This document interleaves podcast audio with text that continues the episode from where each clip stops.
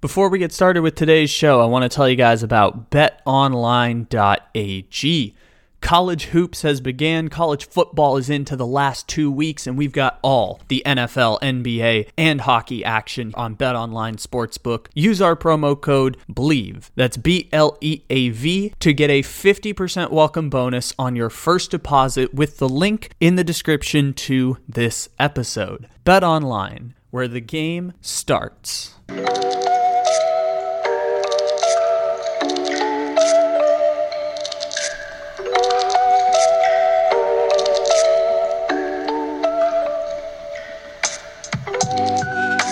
Good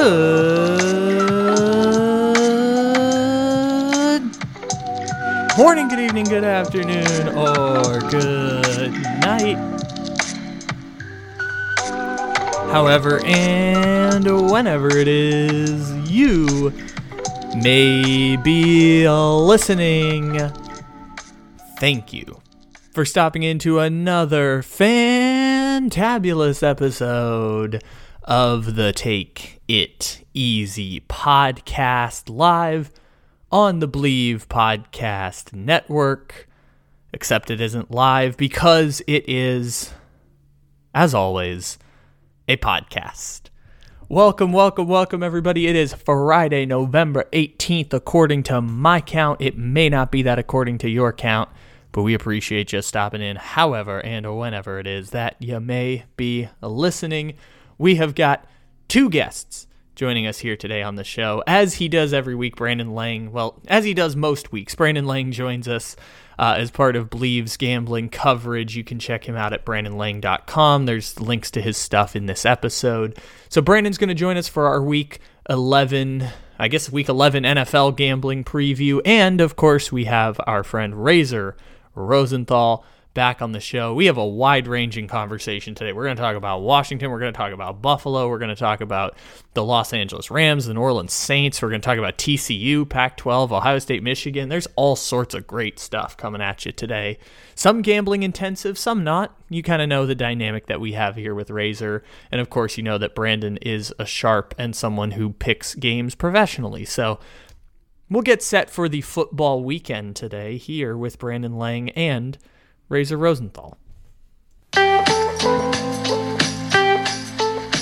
Awesome. All right. All right. How you doing, Brandon Lang? Good man. Can't lose in college. Can't lose in college. Went 0 2 in the NFL Sunday, Monday. Niners buried me. Eagles buried me. They suck. They're going nowhere. They can't stop the run. Their defense is horrible. They're overrated. The Philadelphia Eagles are overrated. I I, yep. I will uh, carry that sentiment, but I think they still might win the NFC. But that's more of an indictment of the NFC than it is support of the Eagles. They'll get blown out in the Super Bowl. They go to the Super Bowl. But I'll tell you what, don't sleep on Tampa. I'm not sleeping on Tampa for sure. I think matchups in the playoffs would be great. Like if Tampa faces off with Dallas in the first round, that would be an incredible game to watch. Yep. Some, uh, whatever. But all right, let's rock and roll. Let's rock and roll. Brandon Lang joins us as always. You can follow all of his picks and gambling expertise, not just on Bleav's podcast network, but also at brandonlang.com. You can check that out with the link in the description to this episode. Brandon, I will turn it over to you. What are the picks you're liking for this week? Uh, how are you going to continue that? Uh, well, prior to last week, 20 and four streak. Yeah, we uh, we banged home the college winner on Saturday with Ole Miss plus the points over Alabama. Dropped the Niners on Sunday night, courtesy of Kyle Shanahan being a dumbass with the play calling four times inside the five yard line, settles for three field goals, and then they do the super tease where we get the gift fourth down and go for it on your own ten. They have second and goal at the two, third and goal at the two why Christian McCaffrey is not in the game and handing him the ball off left tackle instead of the running back who stumbled the play before. He walks in if he doesn't stumble for the cover. So that hurt. And then I got sucked in that the Eagles are as good as everybody thinks they are, which they're not. We bounce back with Miami of Ohio. So 22 and 6 the last 28. So there we go. So let's uh ugly board this week, really ugly board this week, but I don't trust Chicago's defense at all. They gave up, I think, close to 30 to Detroit, 35 to Miami, 49 to Dallas. Um, they're struggling, man. And I think Atlanta with the rest buy down to two and a half, spin the 130, never lay three with the favorite, take it down to two and a half. I like Atlanta. Not rocket science, man. New England Patriots have beaten the New York Jets 13 in a row.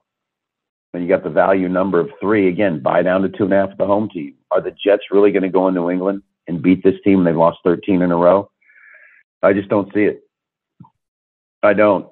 As far as Washington and Houston is concerned, Houston has been feisty, but Washington is in a whole different ball game right now with their defensive front. Chase Young might be back this week. The defense looks solid against the Eagles, and they're laying three. I would buy Washington down to two and a half. I just think that Washington defense is going to overwhelm Sims, and they're going to or David. Is it David Sims? I believe the quarterback for Houston.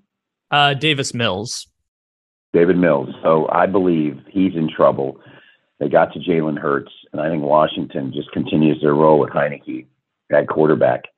Other than that, it's a it's a really horrible board. I mean, horrible games, ugly games. Um, the stat of the day for your listeners is in their last 26 divisional games, in their last 26 divisional games, if the Bengals win, they've covered 25 of those 26. Wow. So if you think the Bengals are going to beat Pittsburgh, chances are they're probably going to cover the number. 25 of their last 26 divisional wins have been a cover, 25 and 1 against the spread. So um, Minnesota Dallas, great game. I'm staying away, but I'll give your listeners a stat. Cowboys are 3 and 18 against the spread as a conference favorite versus an opponent with a win percentage greater than 600, including 3 and 11 straight up and 0 and 14 against the spread if favored by fewer than four points. Tread lightly there if you're leaning towards Dallas. And last but not least, the Chargers were very fortunate not to get blown out by the San Francisco 49ers. I'll let it be known that as a home underdog, their last 42 games as a home dog that they've lost, the Chargers are 4 and 38 against the spread. Four and 38 against the spread if they lose outright as a home dog. Are the Chargers really going to beat the Chiefs? No, they're basically taking the field with a second string defense and still missing Mike Williams and Keenan Allen. I believe KC goes in there and KC rolls big. And that's it, Big Capper. All right. I one thing that I will mention is that I love the uh, feisty is kind of a great way to describe the worst team in the NFL. It's kind of a backhanded compliment for the Houston Texans who have just been doggone yeah, terrible this year. yeah, they were they were feisty at home and they covered the the, the 12 and a half, 13 and a half number against the Eagles. they hung in there and covered that number. You know, they hung in and covered at home against the Colts. They just they're they're they're feisty, but you got to know, you know, you got to know what game they're going to be hungry and starving and what game that they ate and they're kind of full against this Washington team right now. This Washington team, don't sleep on them. Don't, because they can run the football. Got a quarterback that, for the most part, doesn't make mistakes, and their defense is playing lights out the other one that I thought was really interesting, and you hit on a game I was actually going to ask you about, which is I see, I think like 80% of the money and 75% of the bets early in the week are coming in on Chicago, which means that the house agrees with you on that Falcons pick. So I, I don't know I why to, people are, you can't cover a number on the road if your defense struggles as much as Chicago's defense is struggling. So people are going to row the boat right into Niagara Falls jumping on Chicago this week. yeah, I get that. And it's not like Atlanta's offense is terrible this year. It's ranked in kind of in the middle right now. It's like 13th in the league right now. They're not terrible. Their defense is terrible, but their offense could actually put up some points against the the 31st ranked Bears defense. I think I'm with you on that. Yep. Problem is people base their bets on what they just saw and not what reality is when I took Carolina over Atlanta. I said it's easy to go against Carolina based on the fact that you just saw them get blown out by Cincinnati.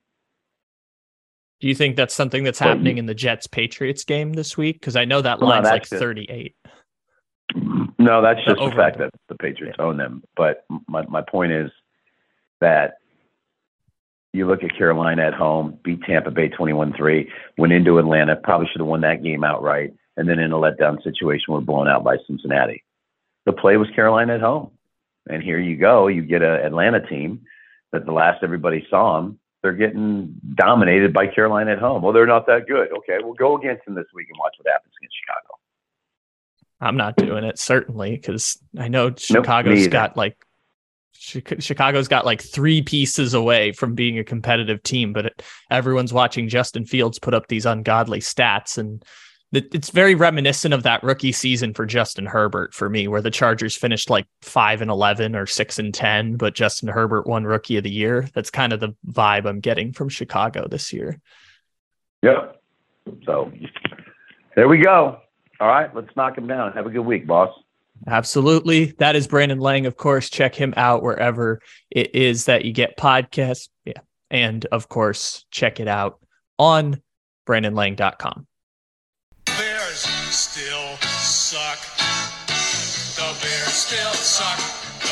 still suck. The Bears still suck. The Bears still suck.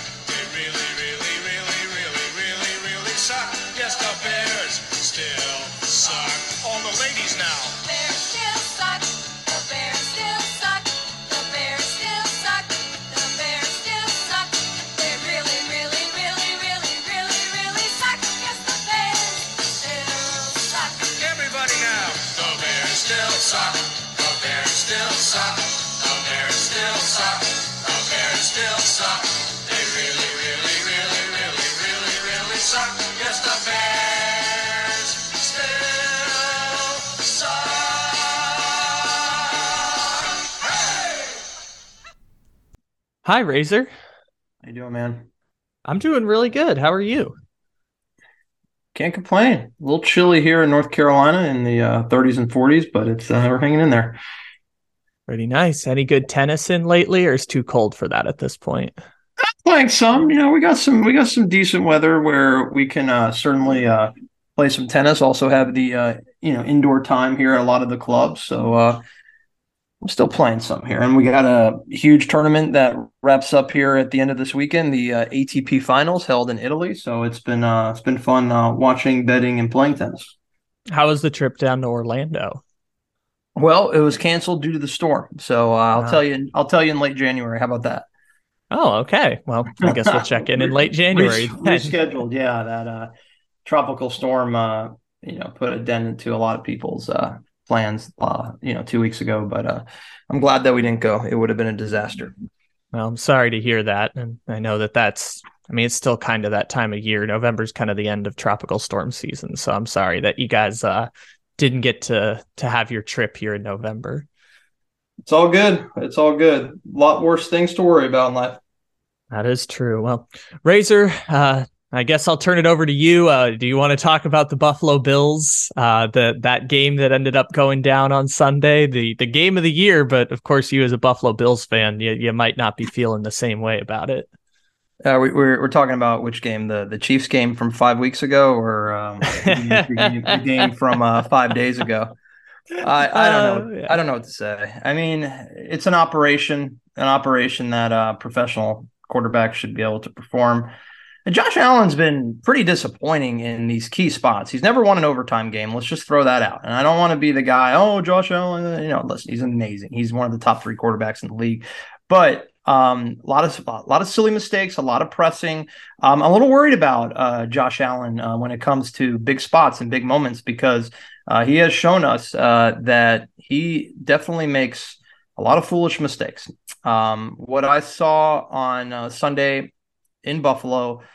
Uh, you know, you can go back to the first quarter uh, with an interception early. You can go back to the the interception in the end zone uh, earlier on in, in, in, the third quarter. I mean, it, it, was just it was just really bad football overall. Minnesota deserved to win the game. Bottom line is the the team that even though they were struggling down by 17, this team I, I felt like did more right than wrong, and um, a brutal loss for Buffalo. Um, and, and it really just comes down to can you recover from this loss and somehow find your way as the number one seed? I don't I don't think so, Kyle. I, mean, I think Kansas City's path is pretty clear now to the number one seed, and um, that's just going to make life a lot more difficult for the Bills come January.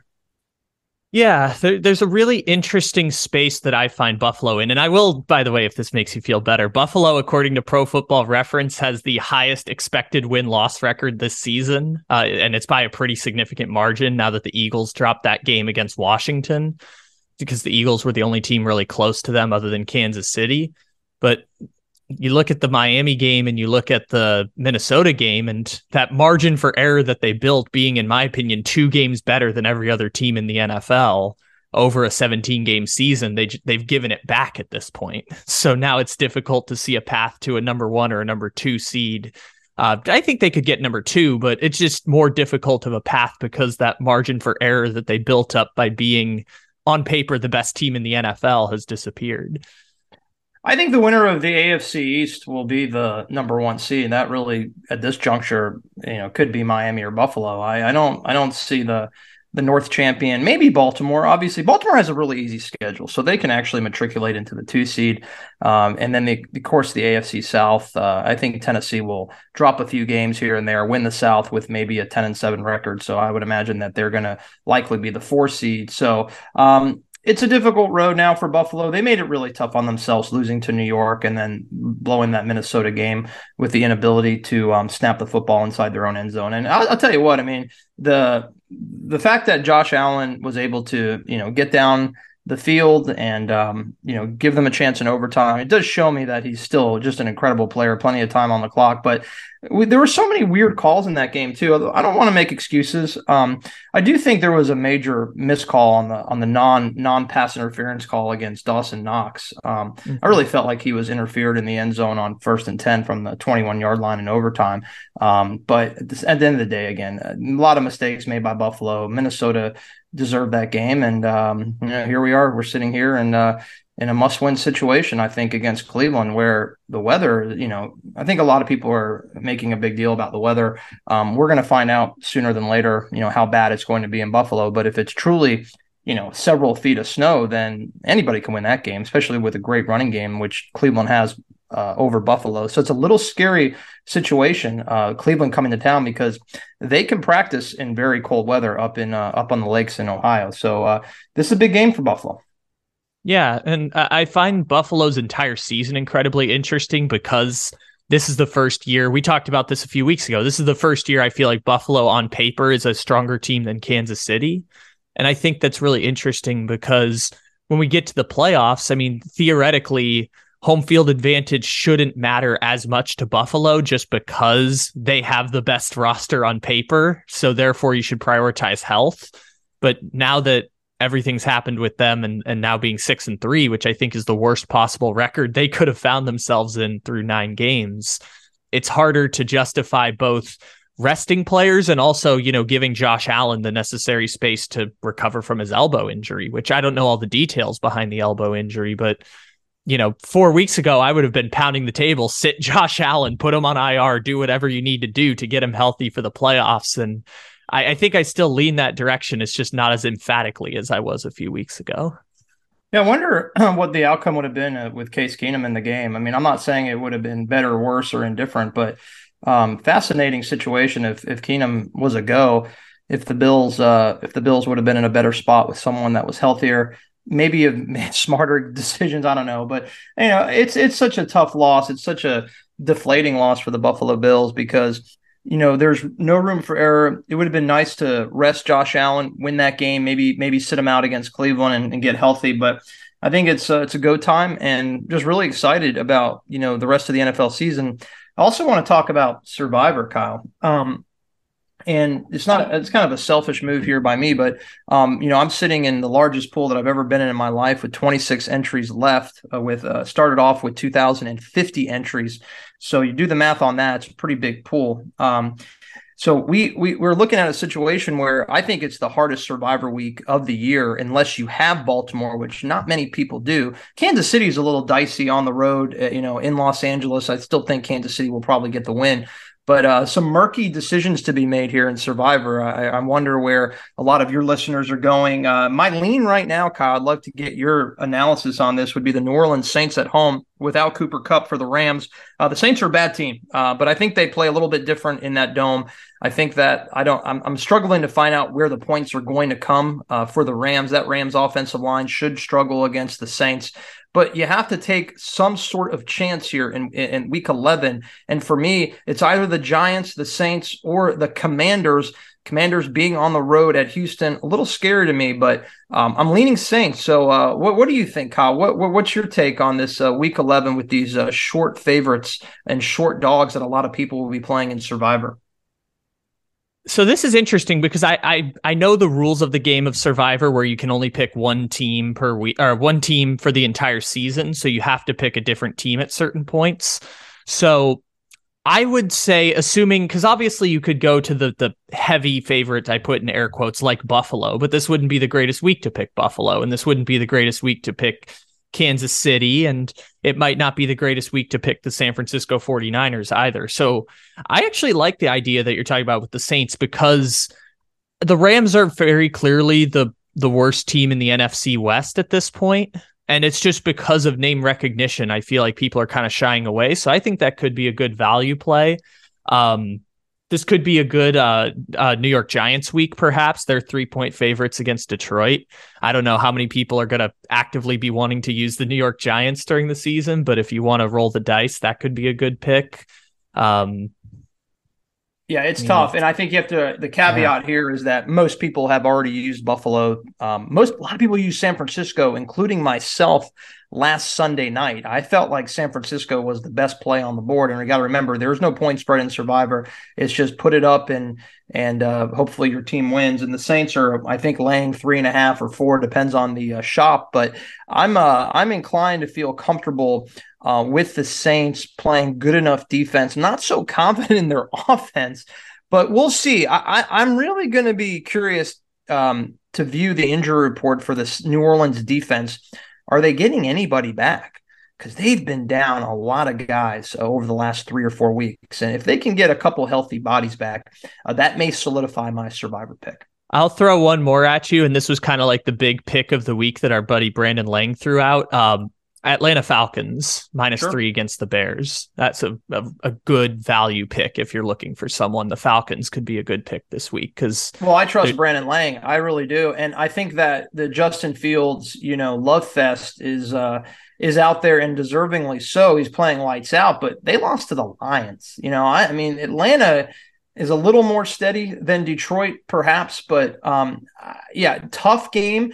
I don't mind the Falcons and Survivor. I mean, you got to use these average teams to compete and win. You, you just there, um, you know, you're you're not, you, there's no teams left, right? I mean, if you've used Baltimore, you've used San Francisco, the Bills. Um, luckily, I've used some pretty average to weak teams. I've you know I've gotten lucky. I've used the Broncos. I've used the Raiders, Kyle. So I'm in a decent spot here. Um, you know, I've I, I've also been a bet against Houston. Um, for me, I think four out of the four or five of the survivor weeks. So that would be, you know, can you consider the commanders here? I want to get your take on that, what you saw on Monday night. I know you're interviewing me, but I'm just so entrenched with this survivor for me. It's just like, can can you trust uh Heinicke and and the commanders on the road here in uh in the Lone Star State? Brandon likes Washington. I don't like Washington. And this feels like a classic trap game. They just beat up on the Eagles on the road.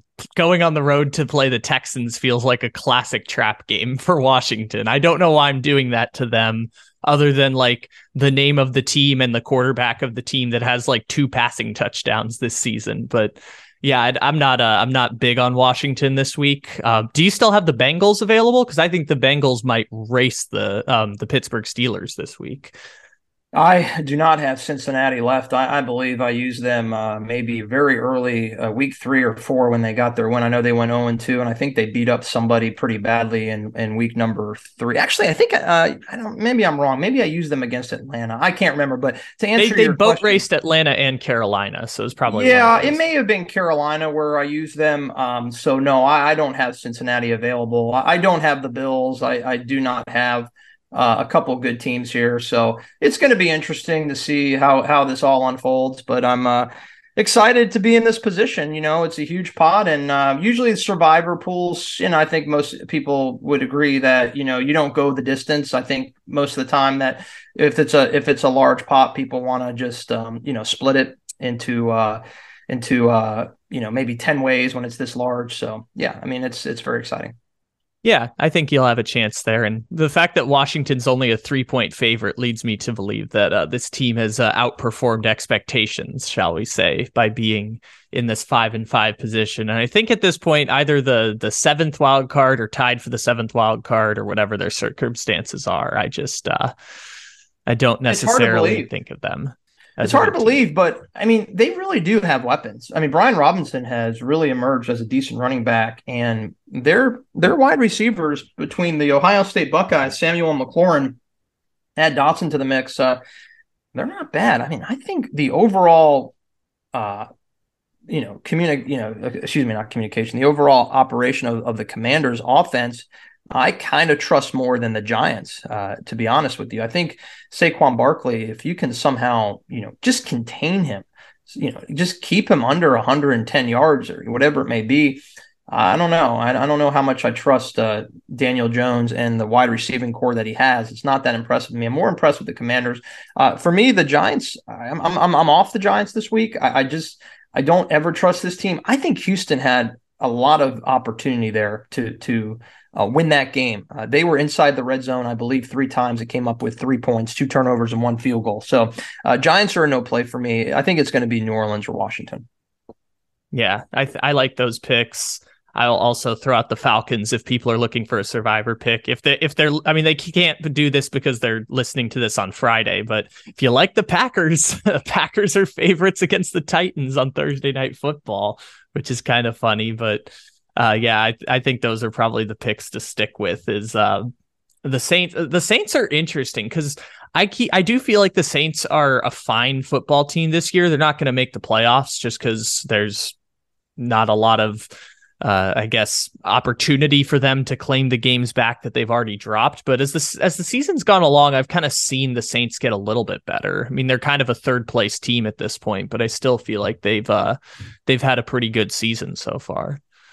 Yeah, disappointing performance last week uh, up in Pittsburgh, down 10-0, come back to make it uh, a tie game at 10 all, and then just didn't really do anything from there. I mean, I was surprised, uh, Kyle, uh, that Dennis Allen named uh, Andy Dalton their starter. I know you and I kind of debated this a little bit three weeks ago that the numbers pointed towards Dalton, but I think Winston brings a spark to this team. He makes so many foolish mistakes, but there's no downfield threat with Dalton, right? I mean, I, feel like that um, – that Winston, yeah, he'll throw some really absurd interceptions, but at the same time, I, I just feel like they're not moving the ball down the field. Uh, I, I, don't know. I was kind of hoping we would see Jameis Winston in the lineup, but uh, we're not. And um, the Red Rifle may have to uh, save my season somehow. We'll find out. I, I, haven't made that full decision yet, but right now New Orleans is the lane, and um, looking forward to tonight's game. That's a good game tonight. I mean, I think Green Bay can can really do some damage uh, if they can win five or six games in a row with a with a weak NFC, um, you know, conference that we're looking at right now. The, the the Packers must win this game tonight, and I think they will. I really do. I think I think they're they're in a good spot tonight. I do like Tennessee plus three and a half. Uh, may may sprinkle in Green Bay money line and, and Tennessee plus three and a half at the same time. But yeah, overall, great game, exciting game to watch, and uh, I'm really looking forward to watching uh, Henry against this uh, pretty bad run defense. But I do think it's Aaron Rodgers that will make the difference. Yeah, I, I think the Aaron Rodgers is going to make a Pro Bowl this year, and that's more an indictment of the NFC than it is the the play of Aaron Rodgers at this point but it's just it's kind of weird how that one's worked out for Green Bay. They're going to be fine, but again, when you drop games to the Giants in Washington, the Giants in Washington just might steal your playoff spot.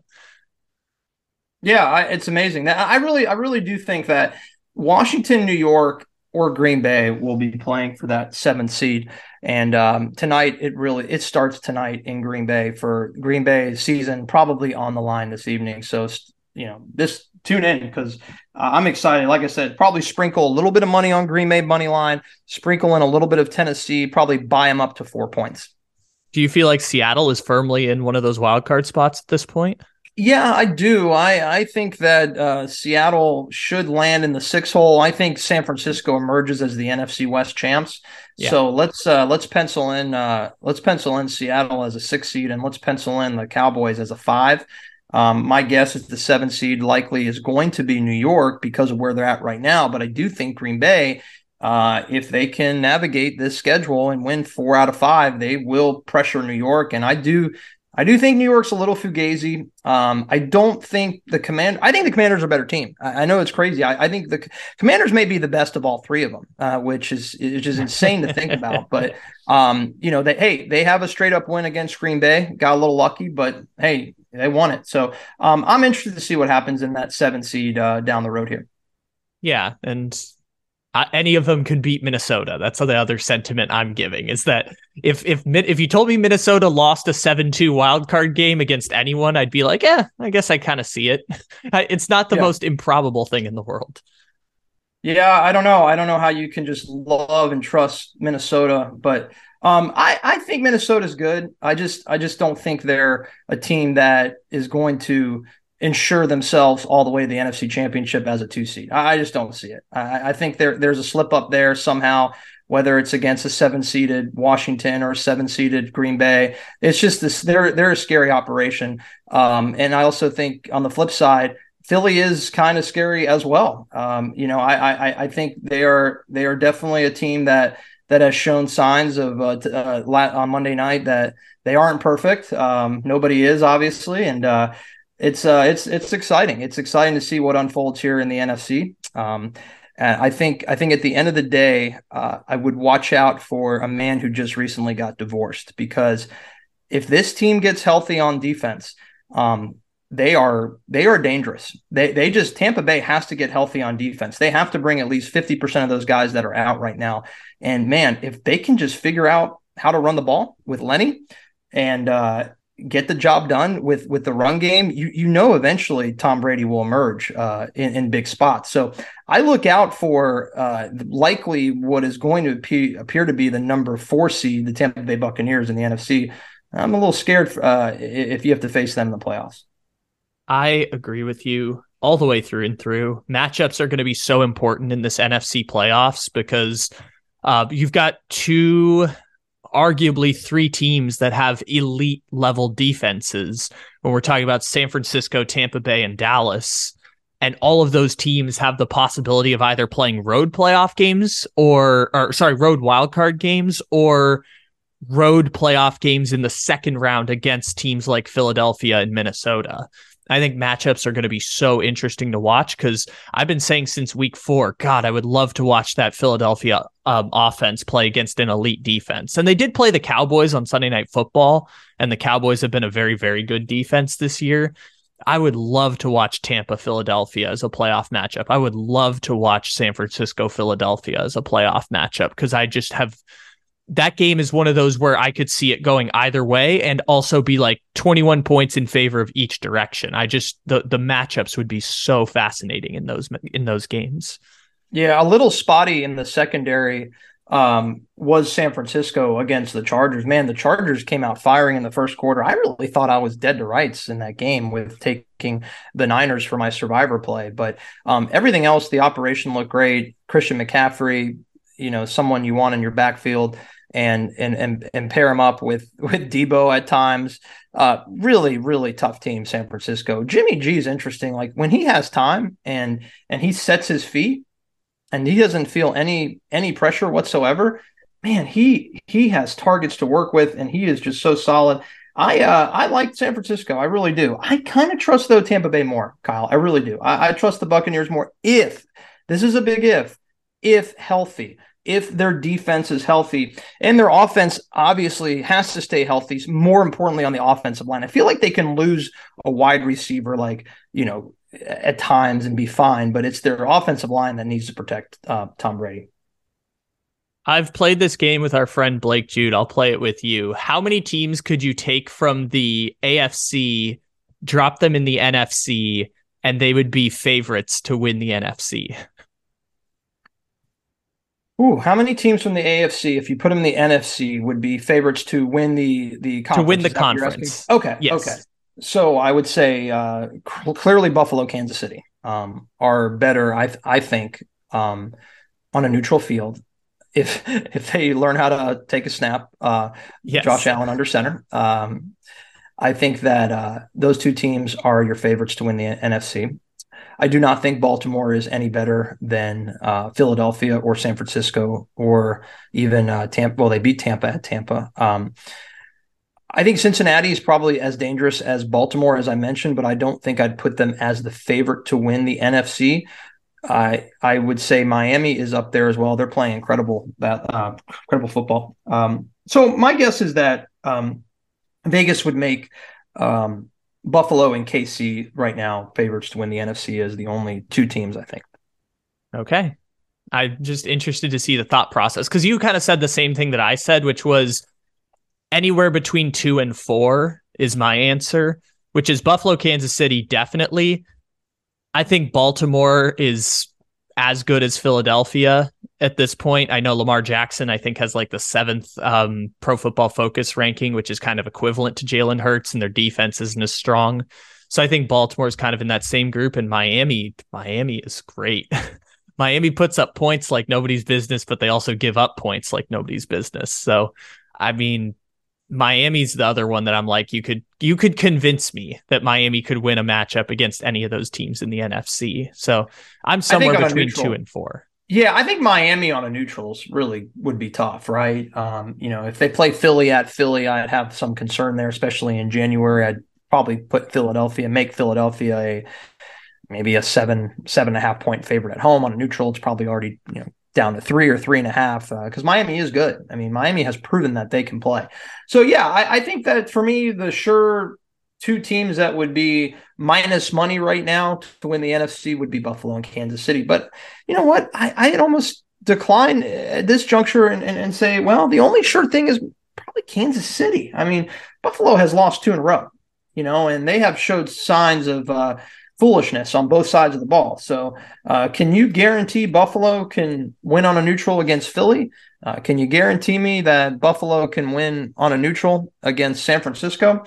Um, maybe. I just don't have as much confidence as I do with uh, Kansas City. I think that's totally fair. Always bet on red. That's that's the thing I've been yelling for the past year when everyone was like, I think the Chargers could win the division. I think even the Raiders could sneak around and win the division. I'm like, always bet on red your your problems all look a little less bad when you have Patrick Mahomes and Andy Reid. I tried to tell people, and this week is going to be a red carpet coordination of Kansas City smacking the life out of the Chargers and winning the division. Oh come on, you you they you don't know that. yeah, it's no, gonna be a tough game. they're gonna no, you do know they, that. Yeah, it's gonna be it's gonna be a tough one for your Chargers. Yeah, it's going. I mean, we're, don't I don't want the Chargers anymore. I'm a six year. I, this year will be six years recovering as a Charger fan. I'm a six year recovering Charger fan, still in in relatively good health. Uh, as a wanting to be a beacon of light for all of you Lions and Falcons and fans of teams that don't provide you any joy. There there is another way. You can quit. it worked for me, and now I like Patrick Mahomes beating up on the Chargers every year for 15 years. I see. That's how you're rolling. Okay. All right. It's it's fine. It's fine. It's it's I it's a nice it makes me a better person. It makes me a better person to root for Patrick Mahomes' success. a lot less stress in your life, I would imagine. No, absolutely, absolutely. Uh, I do have a college football question for you. Yeah. I know this week isn't uh, the most glamorous as everyone, you know, plays either Austin Peay or uh, you know, a 17 point favorite against Miami or against uh, a team like Illinois. It's not there, there's some Pac-12 matchups that are interesting, and maybe you have some interest there. But uh, th- this TCU story has me really fascinated because I know they they might blow it at the end here. They're they're like three point favorites against Baylor this week, but just the, the the whole story is something that I feel like if if we're going to invest in the fourth playoff team that's going to get smacked by Georgia anyways, I, I I find TCU incredibly fascinating because of the story that you can tell from that team of switching coaches, not really changing the roster. I mean, they changed the roster quite a bit, but like relative to the rest of college football, it wasn't remarkable. And, you know, they go from firing Patterson to now, you know, on a crash course for possibly being the last playoff team. TCU is a good team. I mean, they they really don't have a ton of holes. I, I watched them. I watched them play against Texas, and their defense was uh, extraordinary. Um, this Baylor line, it's funny, you know, when when I came on your podcast two three weeks ago, we're talking Big Twelve, and I made uh, Texas a three and a half point favorite at home against TCU. My number was way off. It was four. I mean, I was off by three and a half points, but I was right with the Baylor line. I said, you know, I said this is going to be a two and a half point spread, and it is. Um, it's a really, really weird line, but it's a game that Baylor is comfortable with, right? They're familiar with TCU. This is a battle of Waco versus Fort Worth down the street. Um, Baylor is Jekyll and Hyde. I mean, they got run out of the gym by Kansas State, and then they go out and they beat up on Texas Tech on the road. It's just a really hard team to figure out. I think this is the only roadblock now left for TCU. They're going to beat ISU at home. The Cyclones are no threat to me. And then, of course, the Big 12 championship. They'll, I think they'll beat K State again as they did earlier this season. So this is it. This is the test. I like, uh, I like TCU. I think they're going to win this game. I think they're on a mission. I've watched a little bit of that ESPN special. It's a very focused young group of kids that that want to win. They don't seem like they're they're too out of control and too into themselves, which I find really fascinating and impressive. So um, the the Horn Frogs and Baylor. That that game should be at 8 p.m. Kyle Eastern. I don't know why it's at noon. It's one of those things where everything else after that's you know, kind of worthless to me. So um, I hope TCU wins. They're a good story. I don't. I would not make this a huge play. But my guess is that TCU figures it out and and wins on the road in Waco. Won't be an easy game. Horn Frogs minus two and a half, probably laying 145 on the money line. Uh, to me, it's a good value. Anything under 175 is a good value with the Horn Frogs. Uh, give me the Horn Frogs to beat Baylor uh, with not a ton of confidence. Probably a one or two unit play for me. Do you feel like we're treating this TCU team similar to last year's Cincinnati? And is that an indictment of where the Big 12 stands now?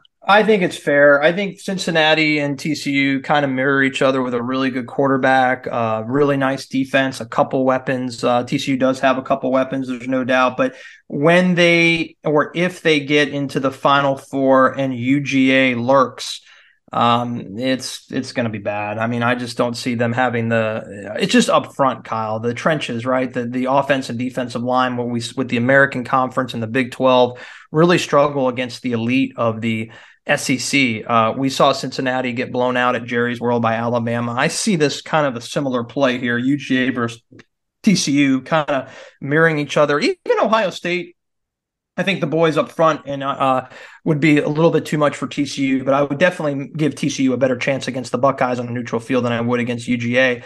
So yeah, I do think there are very similar dynamics. The the Bearcats and the Horn Frogs, the 21 Bearcats and the 22 Horn Frogs. It is an indictment of the Big 12. This is a very very flashy conference where um, your offensive linemen sometimes just don't hold up in protection against the Alabamas and the Georgias of the SEC.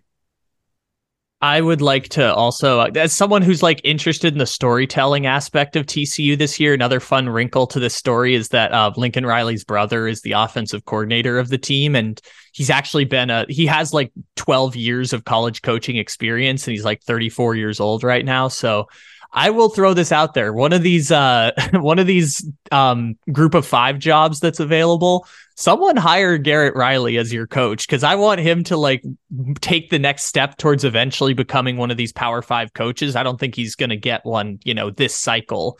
But like if he goes to a, a, a like I, am just throwing out FAU because FAU is like what Lane Kiffin did. But if he goes to FAU, if he goes to North Texas, if he goes to Charlotte, like I would want to see him like do fun offense at one of those schools and then, you know, work our way up to having another Riley brother somewhere at a major program. Well, speaking of Lincoln Riley, uh, before we before I exit this podcast here soon, is the Utah, excuse me, the Utah, well, Utah Oregon's actually an interesting game without Bo Nix. Utah laying a, a point or two in Eugene, but um, UCLA, USC.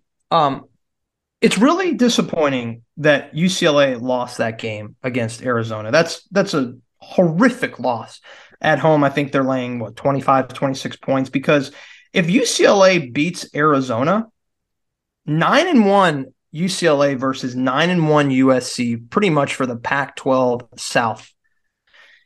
And that game really finally emerges into the national spotlight for the first time since I don't know, maybe I was in high school or college. It's been a long time since UCLA versus USC really mattered and the nation would get behind it. But with the loss uh, to Arizona, UCLA is done. I mean, their their season's pretty much over. I, I don't think they they can get into the Pac-12 championship. Maybe I'm wrong. Maybe so. I have actually looked this up. My brother okay. is a, a, UCLA student, so he has been interested in this. And uh, so basically, what would have to happen? Um, USC at this point controls their own destiny. USC wins out, they will win. I'm sorry, uh, not USC. Um, Utah controls their right. own destiny. If Utah wins out, Utah gets the Pac 12 championship. If Utah loses and UCLA wins, then you have a three way tie at two losses that could theoretically go UCLA's way. There's some tiebreakers that have to be decided the last week of the season. But if all of them end in two losses, there is a long shot scenario for UCLA to win the Pac 12 championship. And all that would technically require is Oregon without Bo Nix to beat Utah and UCLA to beat USC. It, it all can happen, which, but you know, I think I think there, that's good that there is still some drama. But if UCLA beats Arizona, Kyle, we're looking at a huge national game, not only for the opportunity to play in Vegas. I would assume the Pac-12 championship is back in Vegas as it was last uh, year. I believe it it might be in Las Vegas. I'll look it up though, but I know they okay. also rotate between there and uh, Santa Clara. Santa Clara, yeah. Um, this game to me has really dropped with momentum. I, am just really disappointed in UCLA because I was excited for this game to to happen with with two teams with only one loss, but that's not the case, unfortunately. So, um, excited for USC, UCLA, not as excited as I was, and I, I'm really really eager to see Utah. I think Utah will go to Eugene and smack the Ducks around. Uh, because Utah is the smarter team, maybe not the flashier, but they're the smarter, stronger team. And without Bo Nix, man, I, I don't know how this this Oregon team is going to uh, is going to stop Utah's running game. I think Utah's defense is as good as Oregon's defense. Um, tough game for the Utes, but the Ducks probably still control a lot of their own destiny to get to the Pac-12 championship. A must-win for both teams. Pac-12 is on display. I really think you look at this, Kyle. The slate is 12 o'clock, Baylor TCU. You need to watch that. Then you can go to sleep for three and a half hours or so, four hours, take a nap after eating all your bad food and drinking all your beers because I don't like anything at 3:30 or 4 o'clock with any meaning in college football. So can't wait for those three games, the two Pac-12 games and then the Baylor game. So to update here on did they get rid of divisions in the Pac 12? I'm trying to see what ends up happening here. I think they might have gotten rid of divisions in the Pac 12 this year. I'm, I'm trying to look through this, and they just have one elongated standings page. So I'm not exactly sure how they're going about this to, to get to the conference championship this year, but it looks like they don't have divisions anymore in the Pac-12. They really should. Now, here's that's a great point you make. Um, I don't think the Big Ten should, and I don't think uh, the Pac-12 should as well. They should not do divisions because you're never. You should. We should be getting Ohio State, Michigan in the Big Ten championship, right? Um, what a what a fun thing that would be to watch Michigan and Ohio State play a really good game Thanksgiving weekend, and then guess what, guys? You're going to play each other seven days from now in Indianapolis on a neutral. But we can't get that because there's the Big Ten East and the Big Ten West. And instead, we're going to get maybe the Iowa Hawkeyes against the Buckeyes Wolverines winner. This is doesn't make sense. It, it doesn't make sense from a fan standpoint, nor does it make uh, sense from a revenue standpoint. Think about the the ticket sales for the Big Ten if Michigan plays Ohio State a week later. That is correct. And I guess going through this, I guess that means UCLA has a closer chance of getting to the playoff now in the Pac 12 because it, I did confirm that apparently this year the Pac 12 did away with uh, conferences or did away with divisions okay. for the first time. So uh, it looks like right now there's a f- possible four way tie at two losses, and then USC and uh, I believe USC and Utah are the only teams that have one conference loss at this point. So I think, I think, Utah, if Utah and USC win this Saturday, it's over pretty much, right? And they're going to the Pac-12 championship. It, it, looks like both of them control their own destiny to the Pac-12 championship. I mean, Utah's last game is against Colorado, so they'll win that one. But uh, yeah, I think those two teams with only one loss uh, in conference. I know Utah lost to Florida, but one loss in conference. I guess it would be that Utah and USC both uh, are in winning in situations because this is USC's last conference game too because they play Notre Dame the last week of the season. So USC and Utah are both in winning in situations. Is the Pac 12 championship being played in Santa Clara or Las Vegas? It is Las Vegas. Okay, it is in Las Vegas. Yeah, that's a good venue. You know, Las Vegas really should be hosting a lot of these things because people are going to swarm to this game and they're not booking travel for this game, Kyle. They're just already there. That's the difference between San Francisco slash Santa Clara. You're in Vegas to watch the NFL, NCAA basketball, the NBA. And oh, yeah, there just happens to be Utah versus USC. I'll buy a ticket last minute, right? If you're, you know, a, a couple blocks away at the MGM Grand or New York, New York, Vegas is just an amazing venue for these situations. Yeah, and I think that that's probably why they moved it over to Vegas instead of in Santa Clara, which for people who don't know, you might have heard like Northern Californians like me making this joke. You know how during the Sunday night football broadcast where they show like Fisherman's Wharf and the Ghirardelli Square in San Francisco and all of these landmarks, and then they pan to the game, which is literally 50 minute drive away from all those places that they're talking about. Like a minimum. It's, minimum with, yeah. with no traffic. It's brutal. Yeah. I mean, it's just not the same. I think Vegas is the place to have the Pac 12 championship. It's probably the great place to have a regional for the NCAA tournament as well. We're probably moving towards that place. Yeah. I'm sure now that they have the stadium and they're bidding on all these different events, I'm sure we're headed towards a place where we're going to have NCAA tournament games in Las Vegas sometime soon. And we should also mention if the Pac 12 is doing the standings this way, I mean, we could, but also we're just kind of doing Pac 12 analysis. Technically, Oregon still has a, a control their own destiny situation, but there's also a chance they'll be underdogs against Utah and Oregon State if Bo Nix isn't playing. So that kind of like throws a wrench in their chance to win the Pac 12. Oregon's got a long journey ahead without Bo Nix against the Utes and then the Civil War. I, I think that Oregon State wins that game without Bo Nix as well. So it will be a very intriguing Saturday night in the Pac 12. Oregon State might win nine games this year. It's kind of weird how that worked out. Uh, Razor, uh, unless you got anything on Ohio State, Michigan, we can always reconvene for 15 minutes next week if you want to. Also, anything interesting on Ohio State and Michigan for next week? Yeah, you know, I'll try to let's try to do it if, if we can. I know it's a it's a short week with Thanksgiving. Maybe you and I can connect Wednesday. Uh, right now, there's I don't see a line on that game. I don't think they're doing any futures. You never know who someone gets hurt right? You have a QB go down, a cornerback go down, a running back go down in the respective games that Michigan has with Illinois and Ohio State with Maryland. Uh, let's just make the line nine and a half at home for the Buckeyes. That's the line I'm thinking of. Maybe I'm wrong. Maybe that's a little too north of what where I should be. Maybe it's eight, but um, I I don't really have a great feel for this game. If it's if it's double digits, which I don't think it will, I would take the Wolverines. I think this game could be a little back and forth. Maybe you get that backdoor cover. I think Ohio State wins the game. I, I think there is um, a lot of pride in that locker room, and they remember what transpired in Ann Arbor, and they got punched in the mouth, and it wasn't even competitive. And that's the first time that's happened in a very long time where they didn't stand a chance against the Wolverines. So uh, I, I, would make this uh, an eight and a half, nine and a half point spread at this juncture, and we're going to find out much more when the lines come out on Sunday afternoon. But that's to me the the game of the year, as it should be. And I'll say this like I say this every year. I don't know why Fox has to continue their game of the week at noon Eastern this is a 3:30 kickoff. I mean, this is ridiculous, but um, I hate the fact that this game's at noon. It should be 3:30. I want to throw that out as I always do every single Thanksgiving week. But uh, this is what we this is where we're at. It's going to be at noon, and hopefully, uh, it should be an exciting game.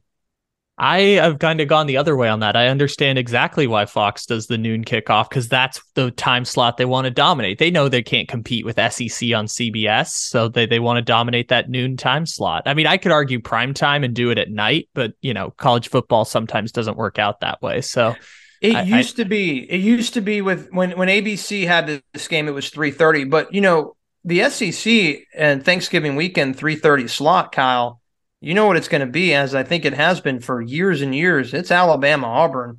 I'm sorry, Fox really? wins that battle with Ohio yeah, State. Fox Michigan. would beat that. They yeah. would. I, I, mean, how many people are going to be tuning in to Alabama uh, versus Auburn outside of the Gulf Coast of uh, the Panhandle of Florida, the state of Alabama, Mississippi, Louisiana? Outside of that, I mean, you're talking only gamblers watching that game. That game has zero significance to it. Alabama will probably be about a 19 and a half to 22 and a half point favorite. I don't even know where the game is. It really doesn't matter. That that that steam has really dropped for that game. So I feel like Fox is making uh, a big mistake here because uh, you know the people on the West Coast. It's early to to be ready for Ohio State, Michigan, but everybody just loves, in my opinion. And maybe I'm speaking out of line here, but I think 3:30 college football on a Saturday is my favorite time slot. And I think it is for a lot of people as well. But regardless, let, yeah, it is for you. Yeah, let's regardless, let's have a let's have a great game and uh, hopefully uh, hopefully I will survive. I don't know if you want to play the uh, the I will survive song by Gloria Gaynor. I don't think you're gonna uh, play me out to that song, but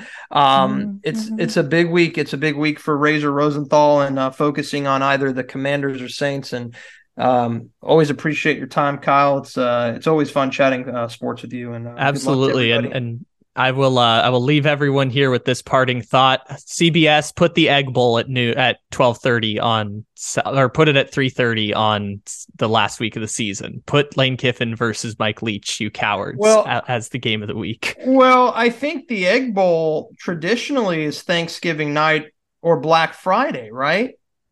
I guess we'll see what happens no, it's, year, It's, but... it's Thanksgiving. It's been Thanksgiving all the time, and now it is confirmed. It's Thanksgiving at 7 p.m.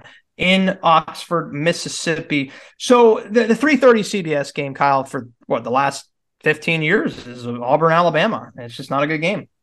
No, it is not. No, it yeah. is not. But I'm with you. I hope that you can survive. I, I, I will try and do something to edit in music to play you out at the end of this segment. Uh, thanks. You can do always, it, man. Razor. I know you. I know you can do it. I, I know you can pull it off. That that education you have. I will survive uh, Gloria Gaynor or Survivor, Beyonce, whatever it can be. I need it, man. I need some. I need some extra juice in there. We we got to keep going. There's a lot of money at stake, and uh, the, the the opportunity is unbelievable here. It's so much fun playing Survivor, especially when you're still alive. And um, just gonna hope that Taylor Heinicke or the Red Rifle get it done for me. One of those two guys? Are you kidding me? Well, that's what's gonna have to happen. So we'll see. The funny thing is, those teams are just going to switch quarterbacks next year. Carson Wentz is going to go to the Saints, and Andy Dalton's going to go back up Washington. wouldn't surprise me at this juncture. Uh, the, it's just uh, it's it's fascinating how this league works, and let's hope for some upsets. Let's hope that the Carolina Panthers can go to Charm City and beat Baltimore because I do think there will be a couple of Baltimore Survivor plays in there, but I don't have them. I think I used the Ravens week one, Kyle, against the, a very good Jets team. So um, I don't have the Ravens left. So and that's another game, real quick, uh, before before I, I, I, head out here. That that's a fascinating AFC East game that probably is not getting enough national attention. New York plus three and a half at New England. Boy, is that a stay away for me because I think that the Patriots can really lay an egg and the Jets can they can do some damage. But then the flip side of it, Bill Belichick owns the Jets. I don't like this game at all. I feel like the Jets are going to be so eager to go into Foxborough and win with a lot to play for. So let's stay away from New England, New York, and and just kind of watch that unfold from the sidelines. Let me play a game with you real quick. What do you think the over under is in Jets versus Patriots? This the the over under this this Sunday? Yes.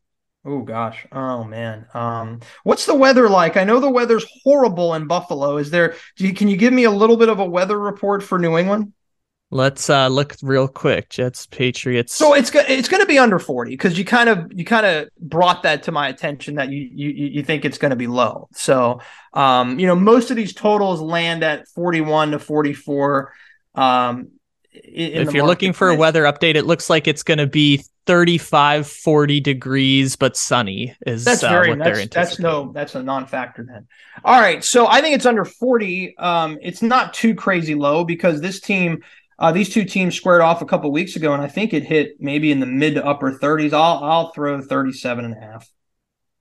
Pretty close, 38 and a half. Okay, yeah, there you go. Well, it's uh yeah, yeah, I don't know. I, I don't I don't know where to go in that direction. I'm just not gonna watch that game. I am going to stay clear, no bets, no no survivor, probably very little fantasy implication. Watch me be the idiot and not put in these guys in fantasy and they blow up like Steve Vermont Stevenson and who else. But yeah, just one of those ugly games I want no no part of and um, really focus on either the Saints or the Commanders. I I have a, I have to talk to my team. I have to talk to my my coaching staff and my family and see which direction we're going. Uh, we're going to to Houston.